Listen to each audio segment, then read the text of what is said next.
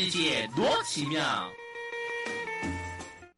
大家好啊！欢迎大家来到我们世界多奇妙。那就是呢，要用广东话来跟大家问好。那就是因为我的来宾是来自香港的陈振威。政威你好，你好，好。政威呢，其实国语讲的非常的好，因为呢，他大学的时候是在台湾就读的，而且是选了社工系。对对对对对。哦，为什么呢？政威想要投入这个社工行列？因为大家对于社工的印象就是，啊，是自工吗？所以是。没有没有没有拿薪水的吗？这样子，然后我们都觉得社工是一个很辛苦的工作，因为好像。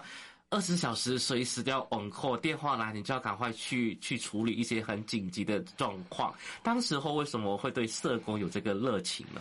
嗯，当初为什么选社工？其实呃，当初选选社工的时候，其实没有想到那么长远了啊。其实真的比较短浅一点，就是单纯喜欢帮助别人啊、呃，对，希望助人工作，也想要对人比较多一点了解。嗯、是那时候其实刚来台湾的时候，我根本就对台湾的呃社工跟心理系，我根本分不清楚，然后我就社工跟心理交叉选，我想说就没差嘛，因为我喜欢做这关于别人。对关于人的工作，那我就交叉选。那时候刚好就是社工排在心理系前面，OK，那那就刚好就入到社工。我觉得有时候就是一种缘分，对，是是是，有时候就很有趣，是 是是，而且呢，这个缘分呢，就让郑威呢，哇，就是就投入了这个社工行列哦。然后在去年呢，就四月二号是社工节，是工社工日，然后就获得了彰化县政府的社工表扬奖，哇，这是很恭喜你！我觉得这是一个肯定啊，因为毕竟社工是一个很辛苦的工作。是，那可以谈谈你现在社在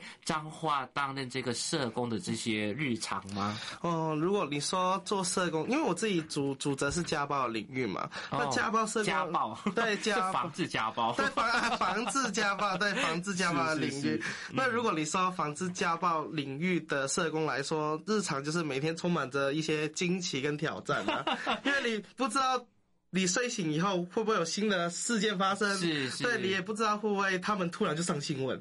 那你每天起来就第一件事就是要确认，哎，你的案子有没有平安？有没有平安？有没有在乖乖？对，有没有乖乖？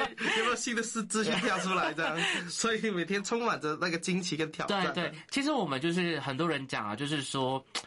处理人家的家事是最不好处理的，毕竟我们是外人。然后你从事这个防治家暴，就是会进到人家的呃私领域，尤其是夫妻之间或家庭里面去处理这种家暴的事情。其实，你为什么要去选这个这个类别？很吃力不讨好哎，是呃，当初选家暴的时候，其实没有想到那么深了，也是，嗯，但就是呃，我会那时候对于社工的想象就是真的是处理社会最前线的一些社会问题，嗯、所以那时候其实我针对呃，譬如精神的议题啊，嗯，毒品的议题啊，家暴的议题啊，这些比较相对呃，在别人别人看来就是比较高风险的议题。的部分我会比较有兴趣，嗯，因为这才符合我自己对社工的想象。是是，对。那可以聊呃，请政威聊一聊，就是说在呃你服务的这个地区里面，嗯，我相信难免你还是会呃遇到这个新住民的这些对。家暴的这些状况哦，可以跟我们聊聊呃你的这个经验吗？嗯，呃，家暴新住民的状况，因为我主要服呃主要服务的地区是在彰化嘛，嗯，那彰化相对就是比较呃城市化没有那么嗯。没有那么高，嗯，那他们通常呃很多娶新住民的一些家庭，可能呃家庭的环境相对是没有那么好的，嗯，那他们娶来新住民相对就会呃，对于对于在地文化可能不是那么了解，他们也可能不知道为什么是嫁来这个地方，又或者呃我听很多呃家暴的新住民的妇女有跟我们提到，就是当初可能中介跟他们说哦嫁过去他们家有。有房有房，对对，大家都带着一个很美好的想象来到来到这里，但来到这里，哎，可能去就是呃那个。台湾台湾的那个新郎去到去到去到他们国家见面的时候，可能表现也很好。好，对对对。对对，总是嘛，因为第一次见面，第一次见面，还是把家里最好的呃衣服啊，或者是那个呃，还是要打扮一下。对，而且很多时候他们呃听他们讲，很多时候是带着钱过去的，所以他们就会觉得，哎，他跟着他生活可能是很不错的。那最后他们来到了呃台湾这边，然后可能一百八十度翻转，就是可能他们面临的呃除了文化上面的议题，可能语言沟通上面的议题以外，他甚至还可能面对台湾的那个婆媳最常见的婆媳问题。那你你可以试想一下。呃，语言文化上面不同，对，又面对这样子的婆媳议题的时候，那呃，他们相对丈夫智能也不是那么高，能够在当中做协调的时候，嗯、很多时候这些妇女都是被压迫，就是因为毕竟呃比较偏向地区的家庭来说，通常都是要么就是大家族，嗯，要么就是父权呃。氛围相对比较没有那么开放了，应该这样讲，比较封闭一点点。那他们的父权的权力结构是非常的严重。对，那他们就是对妇女，可能可能他们也会有一个心态，就是呃，我我今天娶你来，我是用钱把你娶回来。他们甚至会觉得，哎，你你是我这样娶回来，他们会把它当成，呃。怎么说呢？就相对不是那么平等的对待，对，因为因为不是呃情爱关系，不是从这个关系进来的，对对对，对，而且他们可能要赋予一个责任，就是可能就要传宗接代，就是要赶快叫生育，然后变成说，你除了讲的这个婆媳的问题啦、适应的问题啦，毕竟呃他呃又不懂，不是那么懂国语，然后他要讲台语的话，对对，然后呢，他马上就要生小孩，他又要面临就是育儿教育的问题，对对对，对，对，真的是很错综复杂的，对对对。所以，对于新著名的呃个案来说，其实，在他们面临，他们面临的，甚至有些甚至还会有拘留上面的问题。对，没错。就是他们刚来没多久，可能拿的就是拘留证嘛，他还没拿到身份证。但如果跟丈夫的冲突部分很严重的时候，哦，他们何去何从，相对是比较难的。是，这这是一个很对，非常难。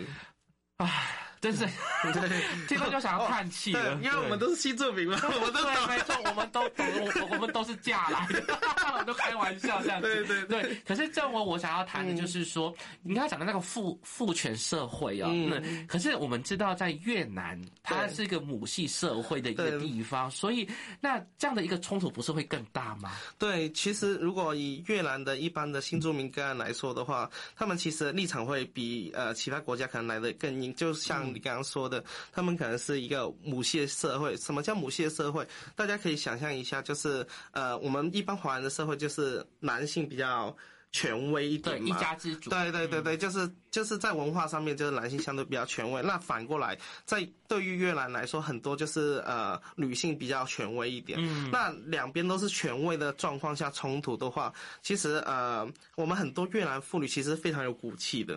譬如说有，有有些有些。有些呃，我们讲的相对人嘛，家暴的另外一方，嗯、就是呃施施暴的另外一方，他可能说就是会威胁他哦，好啊，离婚了，你把所有钱还给我。那我们越南的妇女可能就会说好，那我就还。他们就是真的用十年五年做三四份工作，真的直接还。那时候我们对非常有骨气，我们看到我们是真的非常佩服他们的那个耐挫性跟那个毅力。对对对对，嗯、因为因为其实你想象一下，嗯、呃，想象一下嫁过来的呃。大部分越南妇女其实对于这边的文化也不懂，她一天要做，呃，他做的工作的收入可能相对不是，嗯，不是那么好的，但他们就会用数量做的做的工资来补足，就是不停的兼职啦，对对对对对，就是为了就是那个骨气，就是说，呃，我跟你关系不好，然后你。家暴就是你对我施打，或者是这种这种武力，那我就是呃为了要摆脱，我要自由，我宁愿就是辛苦把钱，就是你谈的条件，我也把它。对对，我就满足你的条件，我就跟你两清。他们就是非常的有骨气。对，对哇，我们一般上对越南的女性都是觉得哇很温柔，然后讲话就是 是是是是很很很好听的，对对对对对，皮肤很白，可是她其实内心的那个韧性真的是，嗯，你真的不可以小看她，真的真的很可怕。对对对。这是一个很有趣的工作环境哈，是是是，呃，你会面临不同的文化的人。对，呃、那呃，新住民朋友听知道你是又是也是新住民，然后虽然是不同国家，可是会不会相对对他们来讲就是比较亲切一点？呃，如果以新住民的部分来说的话，对，会相对会相对比较亲切一点，嗯、因为从呃。其实很多人说我国语讲得好嘛，但我讲得快的时候，其实还是可以听得出来的。嗯、那很多其实新住民的朋友，对于诶你是外国人，然后你又是做这样的行业，社工，对对对，对他们就会相对比较相信啦，嗯、比较相信你。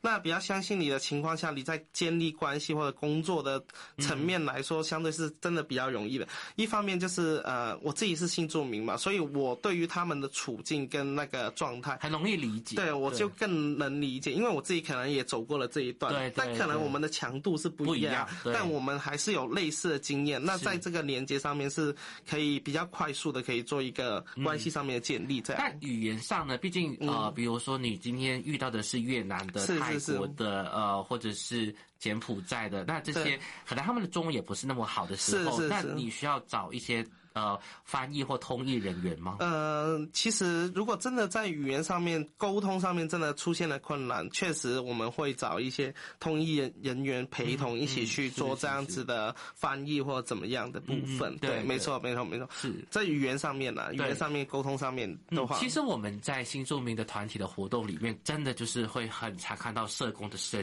影，是，甚至会办很多这些，比如说生活适应班啦，或者是这些。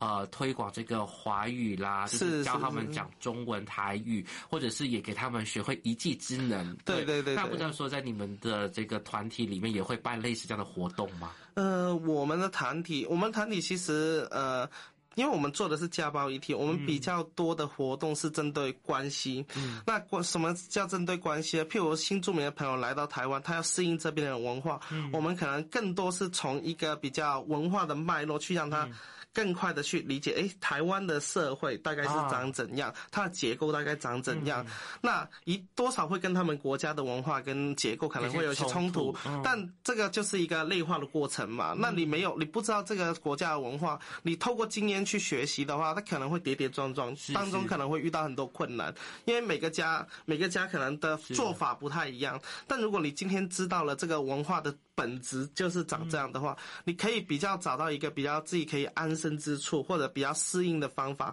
去应对这样，或者融入这现在的这样的生活的部分，这样。哦，所以听起来这个呃关系就比较像是呃家庭生活，然后社会文化，对对，对，是上课的方式，然后让他们去，还是说你会做不同的手册，然后有不同语言的手册，让他们可以自己回去阅读。呃，我们通常是用上课，用上课或团体的方式去进行，嗯，对，因为其实你说一般外面很多其实都是针对外在的部分去做做做。做那个提升，譬如他刚谈到的一技之长啊、工作啊、嗯、这些部分去做这样子的部分，那相对其实对类的东西比较少，所以我们的机构就会比较针对对类的部分做一些提升，因为真的不多啦，真的不多。这不过这我也是很好奇啊，就是比如说我们也是有一句话，就家丑不可外扬。是是是。那这种家暴的事情的话，呃。呃，这些新住民的父呃新住民，他们怎么样去做一个通报，让你们知道？因为顶多可能我自己在猜测，就是、嗯、呃，就是跟自己的同乡就是诉苦，然后哭一哭，然后就觉得啊、呃，为了小孩，是呃，为了生活，那我还是呃，只好继续忍忍 着留在这个家里面。嗯、那那你们是怎么样去知道这些呃？寻求这些协助，然后你们要进去帮忙的呢？嗯嗯，明哥，你提到一个非常有趣的东西哦，嗯、就是呃，我们新住民很多的新住民这样的呃服务对象啊，嗯、其实其实他们家丑不外扬这个这个观念，其实对他们来说相对不是那么重的。哦，对，因为这个不外扬是华人社会大部分有的东西，哦、然后所以对，而且对他们而言，他们可能甚至还没融入这个家就先被家暴了，所以对他们来而言，我只是求助。对他们那不是家丑，对，oh. 所以他们在求助上面其实比一般的台湾个案更更有求助意愿，更更愿意去用一些呃我们讲的正式资源。那他们最容易接触到的呃不是什么团体，其实就是报警。那报警自然就会呃，警察就会协助他们做通报的部分。嗯、那呃，社会处这边其实也很棒的地方是，他们会有一个一个呃组别是针对新住民的组别去针对他们去开啊、呃、做服务这些案件。对对对对，okay, okay. 特别针对新住民的部分去做这样的处理。所以新住民的朋友呃遇到新住民的社工或者呃针对新住民处理的社工，他们会来的比较有这个文化的视角去。去去工作了，会可以。哇，谢谢郑辉告诉了我，你看我就是有刻板印象，就是说，哦，原来对他们来说，就是他们只是求助。对，对他们来说是求助而已。好，那我再细问了，是因为暴力或者是家暴啊，我就是我们从我们谈暴力好了，就是对对对，通常都是会想到就是外在的，比如说很明显就是说啊身体啊受伤啦，或呃被殴打。是，可是有一些暴力。比如说像是言语暴力，对，或者是歧视暴力这种比较看不见的，对对对，那这种就怎么样就可以去求助？因为这种就是是这种很很没有明显的这些证据啊，是是是是，呃，如果以新著名的个案来说，他们其实很多时候针对言语或者言语上面胁迫的这些压力，他们很多时候都是选择忍耐啦。其实我们看到很多时候，那呃比较通常我们收到求助个案，大部分都是有，要么就是很明显的骚扰行为。嗯，骚扰行为，呃，不让他睡觉，或者强迫行房，一些性暴力的部分。天啊！对对对，嗯、那呃，你说针对精神暴力的话，他们，嗯、呃，我也不能这样讲，就是有些新有些个案就会跟我们说，反正我也不是不是听得很懂他们在骂什么，我他们就觉得你只是在念，哦、他们就会用他们呃，他们就会学会他们的求生方式嘛，就是、哦、我就不管他，反正我也听不太懂你讲什么，哦、就算听得懂，我也装作听不懂就好了。Okay, okay. 对他们就。会有他们在精神暴力的部分相对就是比较少，嗯、但呃，我们常见干要么就是出已经出现肢体暴力，嗯、要么就是出现性暴力，嗯，或者用小孩威胁，嗯，这三种是最多的。对，我看到因为精神呃语言语暴力是太难界定，对，很难界定，对对对，除非就是他有去精神科医师过，呃，有一个证记录之类的。对对对对对对对对。那说到我们刚刚就是花很多时间在聊这个新著名的部分哦，那再谈谈，因为你的身份就是有点多多。重嘛，我觉得这是优势，就是说，又是一个专业的社工师，有接受过这个培训，然后同时自己又是新著名。可是我们知道，一个社工他必须要是很了解当地的这个资源跟文化的。那你自己本身跟呃台湾这个地方的人民，你自己。的相处呢，会不会他们会觉得，哎，你口音怪怪的，然后你真的是能够做得来吗？他们的想法又是什么？这个部分以前呢、啊，以前以前的部分会比较常有这样子的质疑声音，嗯、但到最后其实。呃，社社工这个工作做久以后，你你对于在地的资源开始慢慢掌握，嗯、或者对于一些程序或者逻辑上面慢慢有一定的程度的掌握的时候，其实对于这部分的质疑声音相对就是没有那么高。因为其实我们去到案家工作啊，嗯、那我们就会表明我们的身份，我们也会告诉你我们是因为什么事件进来。嗯，那在这个前提之下，案家更更更多的焦点不是放在我的身份是是谁，或者我的身份是不是一个外国人，更多的是。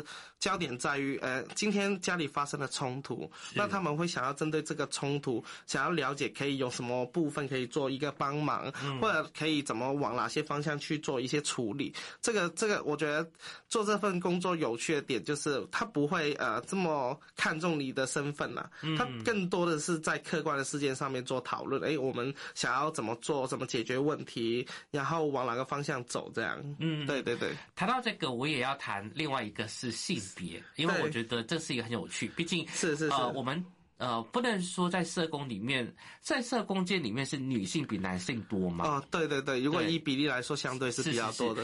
那如果在家暴里面，呃，会不会他们就是会觉得，哎，为什么是个男社工而不是个女社工？你自己觉得会不会在这个方面在工作起来是相对会比较麻烦吗？还是你觉得其实也还好？呃，以性别来说的话，在我印象中啊，就是相对在意性别的这个部分是比较少的，嗯，因为他们更在意的是现在的问题要怎么解决，嗯，对对，他们更相对相对性别来说，那你说性别上面会不会有一些呃难以启齿的部分？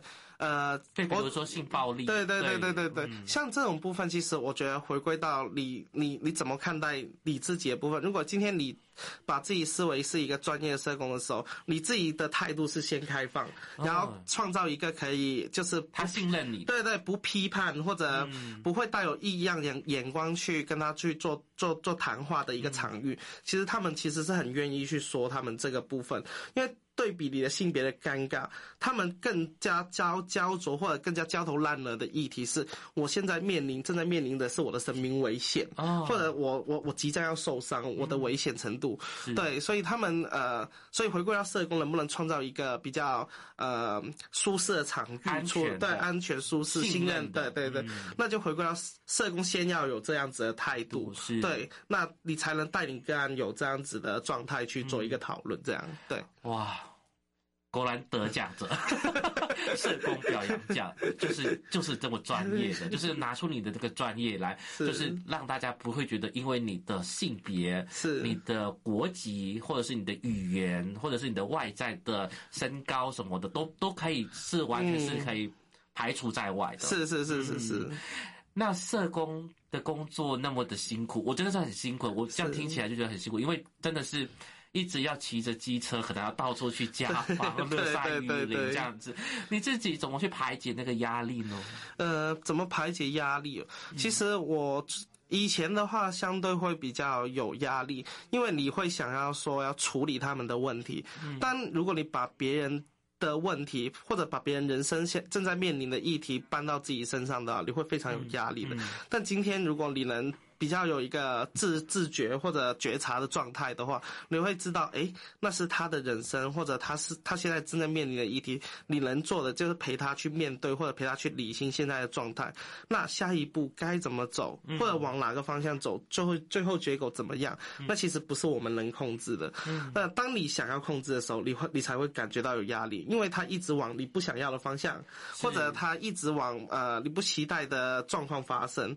那在这个部分。份上面，如果你的你的状态不能做一个分化了，我们讲的，你就把别人的议题背在你身上的话，那很容易就会出现刚刚讲的，可能会有压力，甚至会有，呃，我我曾经在服务的场域里面看过，有一些社工是压力大到会出现自律神经失调，就比如说我我有同事也曾经试过，就是回来对回来办公室就想吐，因为我一旦想到这个干。一打电话来就跟我说不行了，他要死了，他要自杀了。Oh. 那他他每天听着这些东西，然后个案又不做调整的时候，那变成就是如果你都把他扛下来的话，你会非常的内耗了。嗯，因为你你没办法背着别人的人生嘛。那我们我们只能控，我们一直只能控制的只有自己，而不是别人。不过话说这回、嗯、听讲这种好像是。之前好像是大道理，对对对，没错。可是我觉得是就是要自己真实的走过一遍，对对，很很讲对，这是这这需要历程，这需要历程跟历程跟时间。光是这样子听，我们都懂，可是到自己真的是经历的时候，真的是需要一段时间。你大概你自己觉得花了多久时间才开始做这种分化，你才可以清楚的知道。这不是你的，你不你不需要背着人家的人生。呃，我我从事家暴领域大概三年嘛，嗯、那其实前两前两年的状态其实都是刚刚前面讲的很有压力的状态，嗯、是第三年开始接触一些课程，或者真的回到自己身上，才慢慢开始把这个东西分化出来，才开始了解，哎、嗯，其实那是他的东西。那其实某程度也回归到社工的包容度，你能不能包容他？其实他。他做的选择是他自己的，是，对对对对。好，那剩下我们还有一些时间哦，那可不可以请郑威，就是也透过我们的这个节目呢，去推广这个防治家暴？就是说，哎，如果新住民朋友他们真的是有遇到这种家暴的的状况的话，那他有哪一些管道？那可以请郑威来做一些分享。是是是，如果如果新住民的朋友有遇到家暴事件的话，其实我们非常的建议就是，要么就是报警，报警是。可以有立马的保护作用嘛，然后也会协助通报。如果呃有些新住民朋友可能对于报警这个东西，或者有一些警侦单位相对就是可能。在协助上面没有那么顺畅的时候，也可以试着打一一三。那一一三是由社工去接听的，他们一定会相对比较有这个耐心，或者有这个部分去帮你去慢慢的澄清你现在的状况，你的你后续的方向，然后帮你做这样子的通报。那相对我觉得相对一一零来说，一一三是相对比较软性一点点。那一一零的话，相对就比较硬性一点点.对对，那就看、嗯、呃当下的情况，嗯，还还有新住民朋友的一些自己的状态啦，就就可以做一个选择。对对对，对我觉得这会讲一个很重要的重点，就是说，不管是报警啦，或者是透过打电话，嗯、其实。我们最担心的就是最害怕的是说我的下一步到底会怎么样？对，下一步，或者是说我做了这件事情，我我通报了，那我自己跟我的小孩是怎么样去安置？其实这是最最担心的。对对对对。但是如果你说通过一一三，然后他们会先一步一步的澄清，然后也知道说哦，你选择了这一个之后，你的后面的那个。状态，对对对，我们对这个未知的东西，如果我们掌握越多，相对我们就比较不会那么的焦虑，对，也会比较有动力去做一些调整啊。嗯、其实，对，没错。好，那就是非常感谢哦，就是正威的这个分享哦，嗯、我觉得真的很。很佩服啦。对对对，所以所以这回你还要持续下去。会会会会，嗯，这是我喜欢的东西啊。你的成就感在哪里？我的成就感哦，我觉得助人助，你与其说助人，还我觉得更多是助自己吧。嗯，透过别人的一些经验或者一些人生来去让我看到，哎，我之后如果我想要怎么样的生活，我可以怎么样做做一个选择。嗯，那呃透也透过他们的家庭的一些状态跟关系，重新回到自己身上去，重新看待自己身边的关系。是，那我觉得这个是我在做这份工作上面，除了帮助他们以外，帮助自己的最大的一个成就。好，那我非常感谢郑威了，谢谢你。好，谢谢。好，那我我们也希望呢，各位听众朋友能够持续的收听我们的节目呢，记得每个礼拜天来收听我们的多元在宝多元化在宝岛，下次见，拜拜。拜拜。